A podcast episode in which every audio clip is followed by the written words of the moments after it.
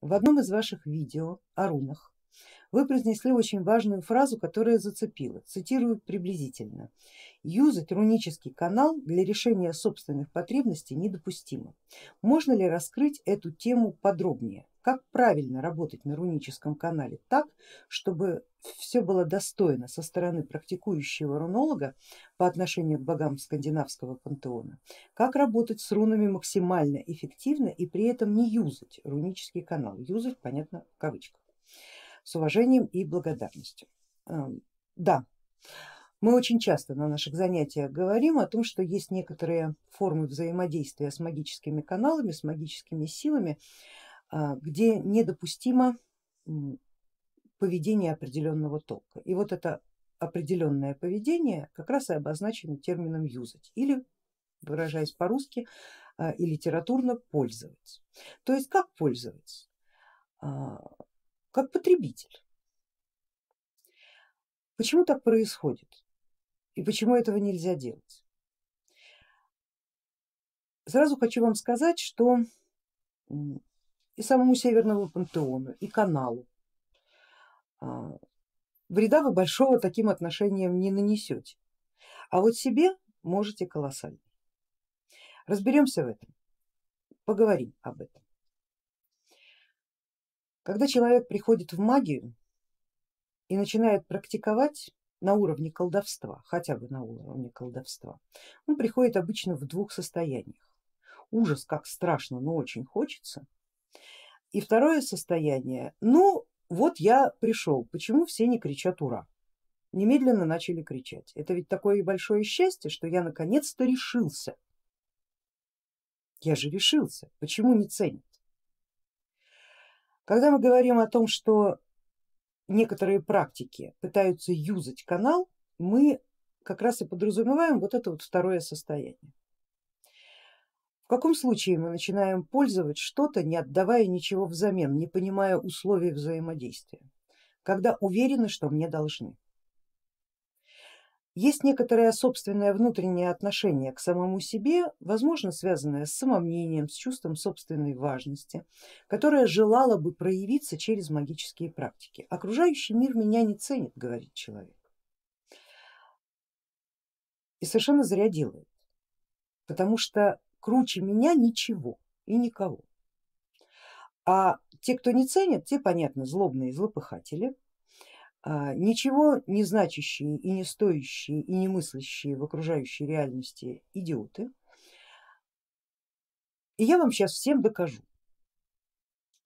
И начинает, соответственно, доказывать, потому что начало практики такого человека обычно происходит с применения неких порченных формул, с мороков, с обманов, с привлечения к себе неких благ.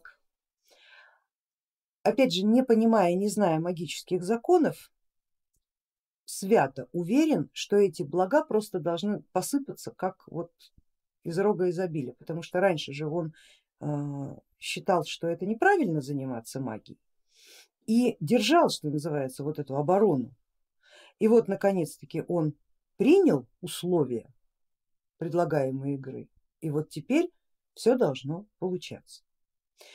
Речь идет не только о руническом канале, а о любом традиционном магическом канале. С таким самомнением приходит в чернокнижие, с таким самомнением приходит и в белосветничество, туда, кстати говоря, гораздо чаще, потому что это все-таки как-то омывает белизну собственной души, как им кажется, и поможет наказать злобных врагов, ничего не ценящих и ничего не понимающих. Знаете, смешно было бы предположить, что такие могучие силы и такие древние наработанные каналы купятся и поведутся на столь примитивное мышление. Рунический просто не примет, там разговора нет, из-за личной похвальбы наши многие предшественники северного толка и северной традиции, они очень любили похваляться, иногда не по делу, во многом поспособствовали тому, что на тысячу лет этот канал был прикрыт, просто прикрыт из-за неправильного поведения. Кому они навредили? Себе прежде всего, себе. Но и религиозные ныне существующие, официально утвержденные до недавнего времени каналы, они ведь тоже такого отношения не приемлют. Просто они не закрывают свои объятия для дурака, они его принимают и даже, возможно, начинают что-то давать, но по такой цене, что когда приходит момент расчета, вот тут-то и возникает полное понимание, кто на что учился. С рунами в этом отношении все получается честнее, потому что они никаких ни преференций, ни обещаний не дают. Но тем не менее люди, которые приходят и в рунику, иногда приходят именно и в этом состоянии.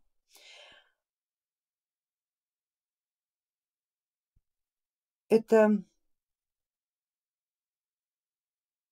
оскорбительно, наверное, не столько для канала, сколько для всех, кто в этом канале пытается найти себя. Опять же, это чисто субъективно. Повторюсь, ни для магии, ни для канала подобное отношение, оно не навредит. Теперь уже точно не навредит. Уж хуже не сделать. А вот самому человеку будет достаточно плохо. Я не стараюсь сразу научить людей, что на Северном канале, в канале Северной традиции такое взаимодействие недопустимо. И вообще в магии, если мы говорим о магии, а не о каком-то примитивном, достаточно простом бытовом колдовстве, это недопустимо. Дело в том, что подобное мировоззрение, конечно же, сформировано многолетней, многовековой христианской традицией. Не потому что христианская традиция такая плохая, а потому что у нее, в основе нее лежит сам принцип жертвенности. И соответственно, если человек приходит в магию, в религию, в оккультизм с христианским мировоззрением, означает, что он совершает жертву. Почему? Потому что в христианстве прийти к этому можно было лишь только через полное отречение от всего, поэтому в христианстве это априори считается жертвой. Но почему-то в сознании людей эта метаморфоза перенеслась вообще абсолютно на все. Хотя надо немножко подумать, что северная традиция это не филиал христианства. И существует она на совершенно других принципах и на совершенно других парадигмах. Это канал воинской чести и доблести. И он закрылся именно по той простой причине, что эта воинская честь и доблесть была попрана самими же носителями потенциала. Сначала они позволили себе солгать, потом они позволили себе солгать второй раз, потом они позволили себе двоерушничество и в христианстве, и со своими богами. И все вот это вот помаленечку, потихонечку, оно как копится, копится, копится и потом превращается в одну большую печать и проклятие, которое связано с ложью, что совершенно недопустимо на Северном канале. Очень многие люди, практикующие северную традицию и сегодня, забывают об этом. Славление старых богов, принесение им даров, треп, каких-то жертв, это еще не значит, что человек в традиции. В традиции это когда он понимает ответственность за полученные знания, за сказанное слово, за данное обещание. Человек, который приходит в северную традицию и начинает применять руны, он обязан понимать последствия, что если он применит эти руны неправильно, для него этот канал закроется. Для него. Это личная ответственность хотя бы перед самим собой, хотя бы перед своим собственным сознанием, а перед северной традицией, ну, в очередной раз убедиться, что люди недостойны магии и закрыться еще на 1000 лет, по-моему, это будет не совсем правильно. Поэтому и учим людей, приходящих и к нам в школу, и вообще в рунику, стараемся распространять эту информацию максимально широко, что здесь есть определенные правила. Не лги, себе не лги, богам не лги. Если тебе что-то нужно от этого мира и ты решил применить колдовское мастерство, например, сделать какое-то руническое заклятие, сделать, например, какой-то рунический амулет, который будет привлекать к тебе ресурс. Думай о том, что ты будешь отдавать взамен. На каждом нашем занятии, который посвящен этой тематике, тематике получения чего-то от мира, мы всегда широко развиваем тему обратного дара, который в древнеязыческой традиции, в частности в северной и в кельтике, называется гейсом, обязательством что-либо делать. И вот пока ты это делаешь как обязательство, как обратный дар миру, то тогда условия договора выполняются. А юзать — это ничего не отдавать. Юзать, пользовать — это ничего не отдавать взамен и, возможно, еще возмущаться, а почему я должен? А чего вдруг-то? Я же такой классный пришел, все кричим ура. Вот то, с чего я начала, вот сейчас к этому мы и пришли. Всегда надо помнить об ответственности. Всегда надо помнить об ответственности. Вот это и называется юзать. Как правильно выстроить взаимоотношения с Северным каналом? Договором. Мне сейчас нужно вот это, а я обязуюсь сделать вот это. Либо сам берешь на себя такое обязательство, либо ждешь информации от канала, от источника силы, которая говорит: хорошо, но теперь взамен вот это, вот это, вот это на такой-то срок или на всю жизнь. Все зависит от того, какой ресурс нужен. Взаимоправильный